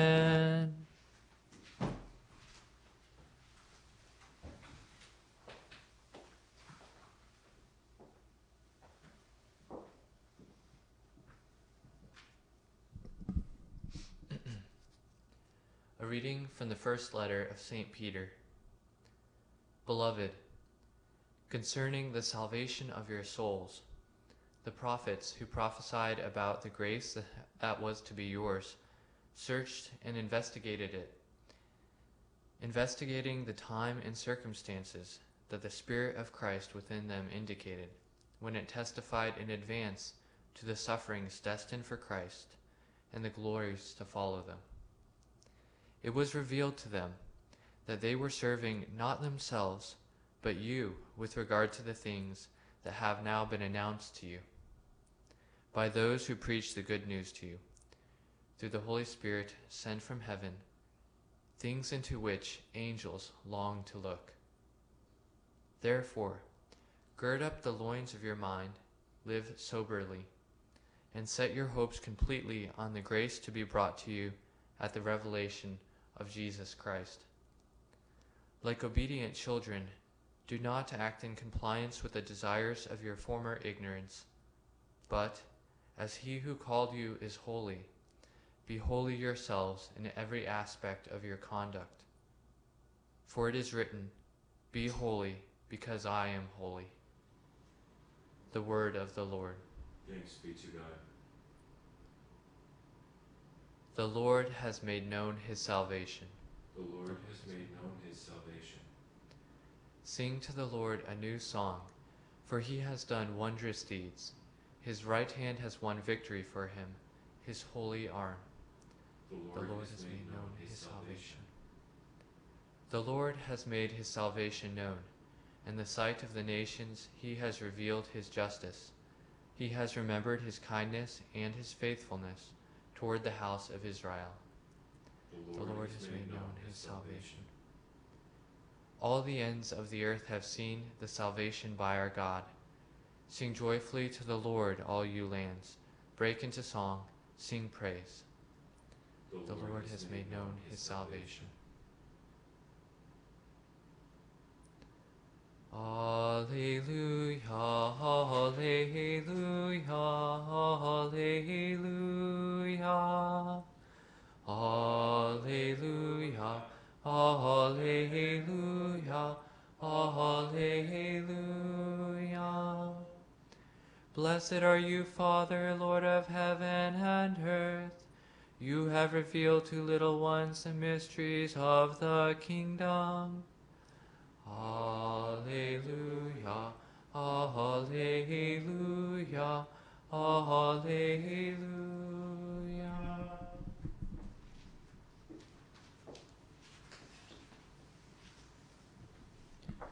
The Lord be with you. And with your spirit. A reading from the Holy Gospel according to Mark.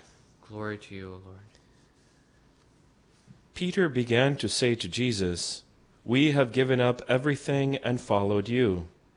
Jesus said, Amen, I say to you, there is no one who has given up house or brothers or sisters or mother or father or children or lands for my sake and for the sake of the gospel who will not receive a hundred times more now in this present house, in present age, houses and brothers and sisters and mothers and children and lands, with persecutions and eternal life in the age to come. But many that are first will be last, and the last will be first. The Gospel of the Lord. Praise to you, Lord Jesus Christ. In the first letter, we have this wonderful proclamation of the prophets. And in the gospel, we have the apostle of apostles, the first of the, the prince of the apostles, St. Peter, talking about what they've given up to follow the Lord. And so these two offices, these two vocations, these two gifts of the church, prophets and apostles, are very similar prophetes in Greek means one who speaks on behalf of another. Apostolos in Greek is one who is sent by another. And both of those uh, refer to the other. Now, if you're going to speak on behalf of Christ, if you're going to be sent by Christ, the most important is the one of whom you are sent. Because it is very, very possible to think you're speaking on behalf of Jesus and to think you are being sent by Christ, and instead you are sent by self will. You are speaking on behalf of yourself. The wonderful post synodal exhortation from Pope St. John Paul, Catechesi Tradendae, Catechesis in Our Time, talked about the very profound ascetical spirituality of being a catechist. A catechist is one who echoes back faithfully the message they've received. Katekeo means to echo back. You know, in other words, the sound, the original sound, is not your own. It's something you are merely echoing. And it says in number, uh, see, number 31, I love this quote because it talks about, it says, with assiduous study of the Word of God transmitted by the Church's magisterium what profound familiarity with Christ and with the Father, what a spirit of prayer, what detachment from self must a catechist have in order that he can say, My teaching is not mine. We recall that it is, in fact, Jesus who is the apostle of the Father, who's sent by the Father. Jesus, who is the prophet of the Father, he who said, I speak nothing on my own, but only of what I've heard from my Father. And he talked about how he was sent by the Father. And this is a wonderful gift of Trinitarian communion, but it's also what you might call Trinitarian deference that you don't do anything on your own self will. It takes a great deal of humility and self emptying for a person to say that they authentically are not speaking from their own self righteousness, their own view. And what happens very frequently is people uh, will, will enter into a situation and they enter it to, into it with a great deal of egotism. This is especially true for people who have uh, have had a substantial amount of training. To, what I would like to say is, you know, it's called they've learned enough to be dangerous. Maybe they have a bachelor's degree in theology and they think they know something and they think they are equipped to be able to sing. And that's the problem. They think they know something. They think well of themselves and of their own opinion. And they would also be hurt by a particular situation and respond out of hurt out of anger, out of their own self will, instead of saying, This is the teaching of Jesus Christ, and I'm, I'm faithfully transmitting it. And this humility is something that comes from Jesus himself. Now, it, it's interesting that the word prophet, and prophet refers to the word, and then apostle refers to the sacrament, because both of these are a way of transmitting Christ. To transmit him faithfully it need, you need both the mind and the will. You need the mind to be completely, you know, emptied and filled only with the word, and you need not the, the action of man, not the sending of man, but you need the action of God, the action of Christ himself, and that comes from the sacrament. So one of the first ways to acquire that kind of humility is frequent contact with the word and with the sacrament. And if you have contact with Jesus' humility, you realize that Jesus is the one who empties you. It's kind of, I like to use the analogy of like a cup. If a cup is full of a bunch of mud, and you say, well, let me get rid of all this stuff. And you scoop in there with your hand. You say, I'm going to clean this cup out. Well, guess what? You end up getting dirty. Your hand gets dirty. But if you take that cup and put it underneath a waterfall or a steady stream of water, the water itself cleanses, per- cleanses the cup of all the mud. And Jesus is the one who empties us of what we think we know, of what, of any kind of holiness. And when, when the apostle St. Peter says, be holy as God is holy, that means that even the act of emptying ourselves, even the act of humility or the act of seeking holiness itself is Jesus. Jesus is the path of, of doing that. And the more exposure you have to Christ through the word and the sacrament, the more you acquire not the knowledge that puffs up, uh, because when you think you know something, especially even spiritual knowledge, you think you, you know something, uh, it, it, you acquire a certain kind of arrogance if you doesn't, if learning does not acquire a certain kind of humility that says, how am I going to use this to serve my neighbor? Let us ask in this time, especially this Shrove Tuesday, this Fat Tuesday, where we prepare that tomorrow is, is Lent, that we can really empty ourselves and ask God, what is it you want me to do for Lent? What is it that you, you what, what would you like me to work on? Because usually when you ask that kind of question to God, you get a very different answer than you had originally had sought out. So let us ask the Lord, what is your way of humility, your way of penance, your way of prayer, fasting, and almsgiving for us this coming Lent. Let us acknowledge our sins and bring, let, excuse me, let, let us uh, bring our petitions to the Lord. We pray for the whole church, that it may shine forth the holiness of Jesus Christ to the nations. For this we pray to the Lord. Lord, hear our prayer. We pray for upcoming fruitful and holy Lenten season for the faithful, that through prayer, fasting, and almsgiving, they may convert themselves to the Lord. For this we pray to the Lord. Lord, hear our prayer. We pray for our Holy Father, our bishops and priests, that they may be the holy men of God that Jesus calls them to be. For this we pray to the Lord. Lord, hear our prayer. We pray for our government leaders. We pray for peace in our time, especially peace in the Ukraine. We pray to the Lord. Lord, hear our prayer. We pray for an end to abortion, same sex unions, gender confusion, and human trafficking. We pray to the Lord. Lord, hear our prayer. We pray for the sick, the suffering, the poor, that we may respond to Jesus in his disguise of human misery. For this we pray to the Lord. Lord, hear our prayer. And we pray for all of our beloved dead, that they may enter the Father's eternal glory. We pray to the Lord. Lord, hear our prayer. Heavenly Father, we ask you to hear us, for make these and all our petitions in the holy name of Jesus Christ, and through the powerful intercession of our Mother Mary, as we pray together.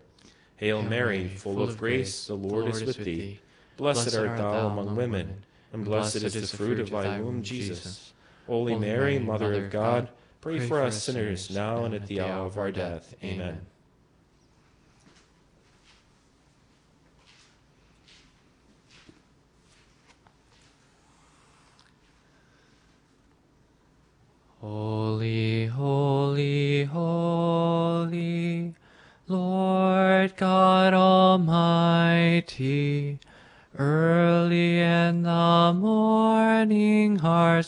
Shall rise to thee.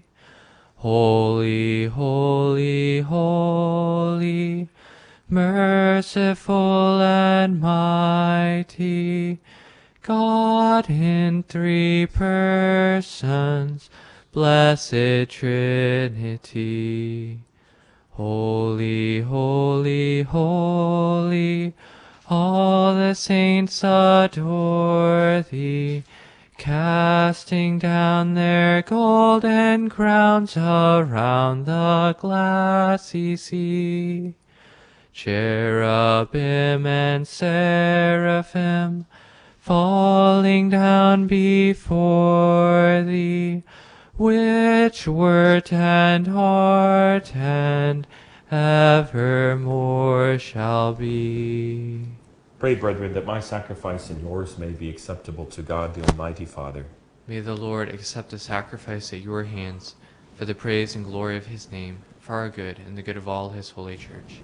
O God, who provide gifts to be offered to your name, and count our oblation as signs of our desire to serve you with devotion, we ask of your mercy that what you grant us as source of merit may also help us to attain merit's reward through Christ our Lord. Amen.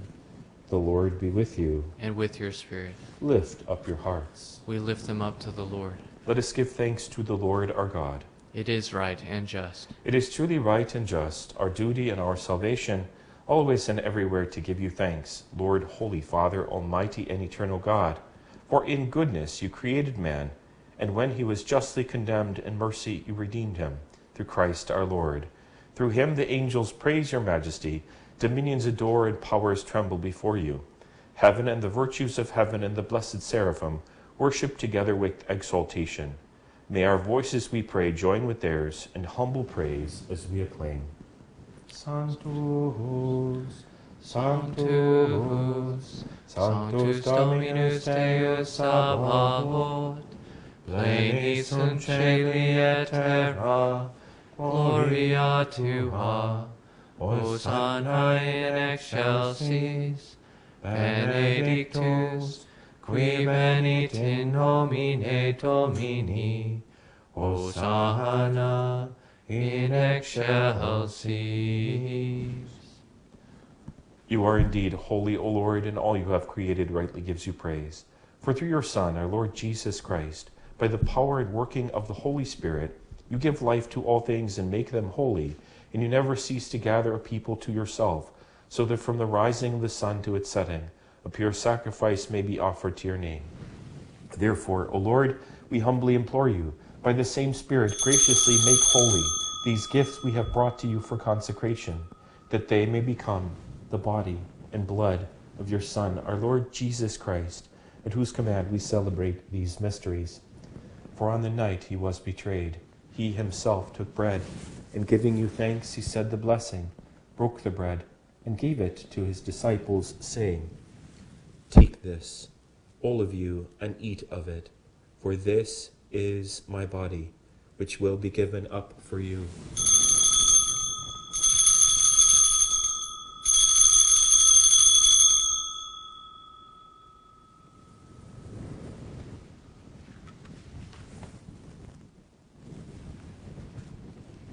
In a similar way, when supper was ended, he took the chalice, and giving you thanks, he said the blessing, and gave the chalice to his disciples, saying, Take this, all of you, and drink from it, for this is the chalice of my blood, the blood of the new and eternal covenant, which will be poured out for you and for many for the forgiveness of sins. Do this in memory of me.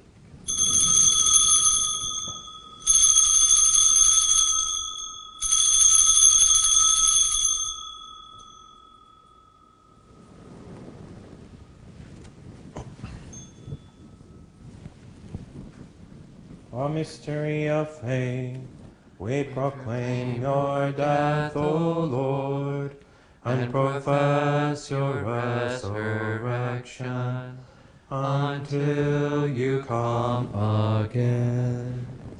Therefore, O Lord, as we celebrate the memorial of the saving passion of your Son, his wondrous resurrection and ascension into heaven, and as we look forward to his second coming, we offer you in thanksgiving this holy and living sacrifice. Look, we pray upon the oblation of your church, and recognizing the sacrificial victim by whose death you will to reconcile us to yourself. Grant that we who are nourished by the body and blood of your Son, and filled with his Holy Spirit, may become one body, one spirit in Christ. May he make of us an eternal offering to you, so that we may obtain an inheritance with your elect, especially with the most blessed Virgin Mary, Mother of God, blessed Joseph, her spouse, your blessed apostles and glorious martyrs, and with all the saints on whose constant intercession in your presence we rely for unfailing help. May this sacrifice of our reconciliation, we pray, O Lord, advance the peace and salvation of all the world. Be pleased to confirm in faith and charity your pilgrim church on earth, with your servant Francis our Pope, Michael our Bishop, the order of bishops, all the clergy, and the entire people you have gained for your own. Listen graciously to the prayers of this family, whom you have summoned before you in your compassion, O merciful Father. Gather to yourself all your children scattered throughout the world. To our departed brothers and sisters, and to all who are pleasing to you at their passing from this life, give kind admittance to your kingdom. There we hope to enjoy forever the fullness of your glory, through Christ our Lord, through whom you bestow on the world all that is good. Grow him and with him and in him, O God, Almighty Father, in the unity of the Holy Spirit, All glory and honor is yours forever and ever. Amen. Proceptus salutaribus moniti et divini institutione formati audimus dicere. Pater noster, qui es in celis, sanctificetur nomen tuum, adveniat regnum tuum, fiat voluntas tua, sicut in cielo et in terra, panem nostrum quotidianum da nobis hodie, et dimitte nobis debita nostra, sicut et nos dimittimus, debitoribus nostris, et ne nos inducas in tentationem, sed libera nos a malo. Deliver us, Lord, we pray, from every evil. Graciously grant peace in our days, that by the help of your mercy we may be always free from sin and safe from all distress, as we await the blessed hope and the coming of our Savior, Jesus Christ. For the kingdom, the power, and the glory are yours, now and forever. Lord Jesus Christ, who said to your apostles, Peace I leave you, my peace I give you. Look not on our sins, but on the faith of your church, and graciously grant her peace and unity in accordance with your will, who live and reign forever and ever. Amen. The peace of the Lord be with you always. And with your spirit. Let us offer each other the sign of peace. Agnus Dei, qui tollis peccata mundi, miserere nobis. Agnus Dei, qui tollis peccata mundi, miserere nobis. Agnus Dei, qui tollis peccata mundi, dona nobis pacem. Behold, the Lamb of God. Behold him who takes away the sins of the world. Blessed are those who are called to the supper of the Lamb. Lord, I am not worthy that you should enter under my roof, but only say the word, and my soul shall be healed.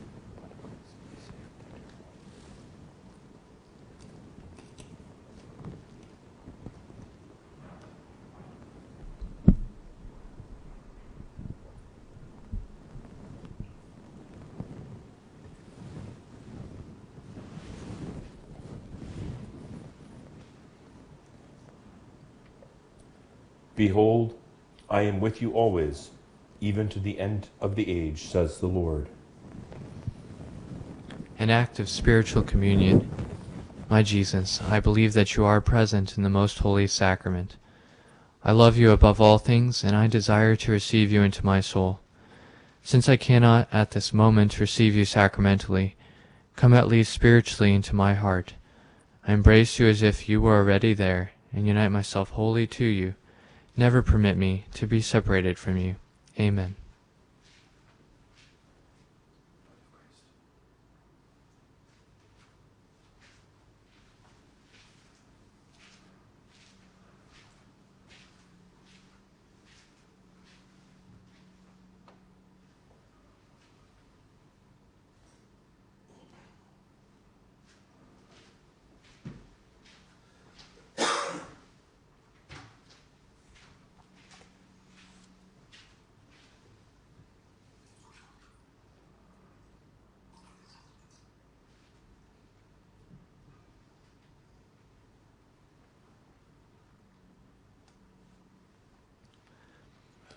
Jesus, my Lord, my God, my all, how can I love thee as I ought, and how revere this wondrous gift, so far surpassing hope or thought? Sweet sacrament, we thee adore. O make us love thee more and more. O make us love thee more and more. Had I but Mary's sinless heart, with which to love thee, dearest King. Oh, with what bursts of fervent praise thy goodness, Jesus, would I sing. Sweet sacrament, we thee adore. Oh, make us love thee more and more. Oh, make us love thee more and more. Let us pray. Nourished by your saving gifts, we beseech your mercy, Lord, that by this same sacrament with which you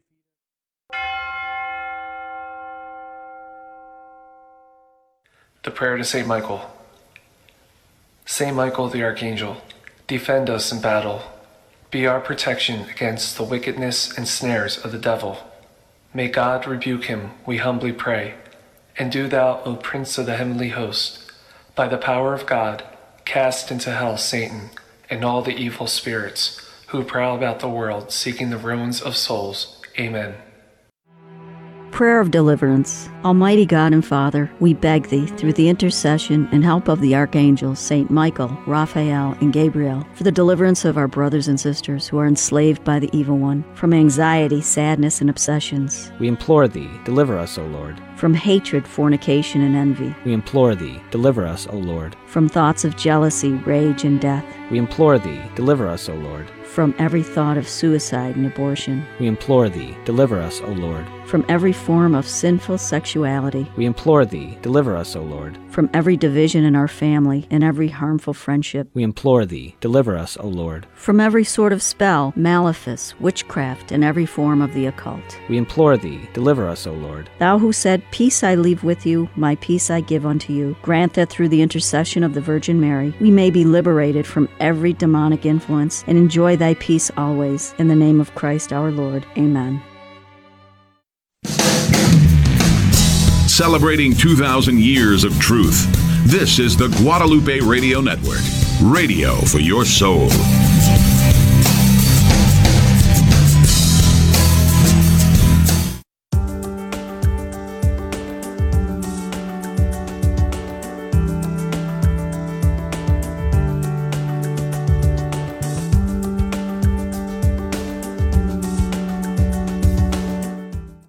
Is a co